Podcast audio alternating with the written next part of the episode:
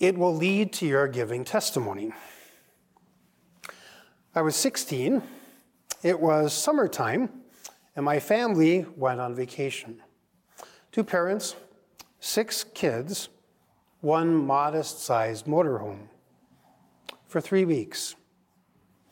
We went from northern Minnesota to North Dakota to visit my father's alma mater, North Dakota State, where he studied pharmacy, then off to Montana and Glacier National Park, then up into Canada to Banff National Park, then to the West Coast, and down the West Coast to Los Angeles to visit an uncle, then over to El Paso to visit a cousin in the Army, and then to Kansas City, and then home. Three weeks. Now, I love my family, but sharing that much for that long, you know, motorhomes, um, at least the one we had, was modest you know, and you have that kind of combo shower bathroom thing you got to use. And we were all stacked up like cordwood in these bunks at night. It was a long three weeks. And it was the first time I can ever remember wanting a vacation to end and for school to begin. Again, you know, two parents, six kids, a modest sized motorhome, three weeks on the road. I speak about this ending or wanting my vacation to end because this Sunday's readings are all about endings, as they are always about this time of the year. The themes of the end of the world, death, judgment, heaven, and hell, which I preached about last week, you know, dominate the readings at the end of the liturgical cycle and the beginning of the season of Advent. Last week we had a question about resurrection. Will that happen, you know, when the end comes? Next week, we'll finish the liturgical year with the Feast of Christ the King. Now, as, as with my family vacation that summer when I was 16, that ended up changing the way I look at vacations and endings to vacations. So we let different experiences and things shape our attitudes toward the end of things. What I would like to think about today is that just as that summer vacation showed me the possibility of looking at the end of a vacation differently.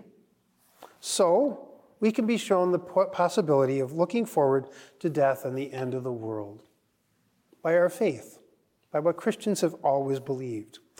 And this is important because we've been influenced by our secular culture that teaches us to dread the end of life and the end of the world. Our culture frantically clings to youth physical beauty, and earthly life and its pleasures, and does not want them to end.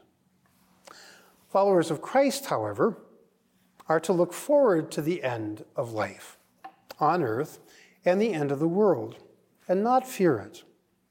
And today's readings give us this message. Our first reading from the prophet Malachi looks forward to the end when the Lord comes and the wicked will face a fiery end and justice will be vindicated. Things will be set aright. When the church put on our lips the response to the psalm, the Lord comes to rule the earth with justice. Justice will have the last word when the end comes. And in the gospel, Jesus is asked about the end. And he says, Don't panic and don't try to figure out exactly when it's coming. Don't be misled. Yes, you will be persecuted. Some of you will be put to death but by perseverance you will secure your life. And he means life everlasting. And your end, whatever that will be, will give you the opportunity to testify. Testify to what? Well, to God's goodness and truth and justice, to Jesus Christ, who has unlocked the secrets to life, who has defeated sin and death, and given us the possibility of everlasting life to testify to all of that. Now, I know the Lord says not to prepare what we're going to say ahead of time, that He'll give us the words to say when the time comes. But we should be prepared to testify. And I would propose that we can be prepared by being formed in certain ways. To be formed by the scriptures, and not just by all the kind of noise in our secular culture. To dwell with the scriptures, to meditate on them to be formed by holy people. Go find some, you know, they're everywhere. They're people that have a strong sense of peace about them. They're, they're joyful. You know, watch them, learn from them, spend time with them. Be formed by a life of prayer so that every day we're open to God and allowing Him to speak to us. And most of all, be formed by the Eucharist.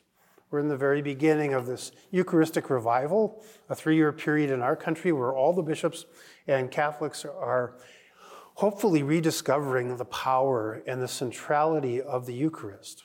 That there's nothing more important than what we're doing right now, being with Jesus in these mysteries of his death and resurrection. So look forward to the end. Don't fear the end.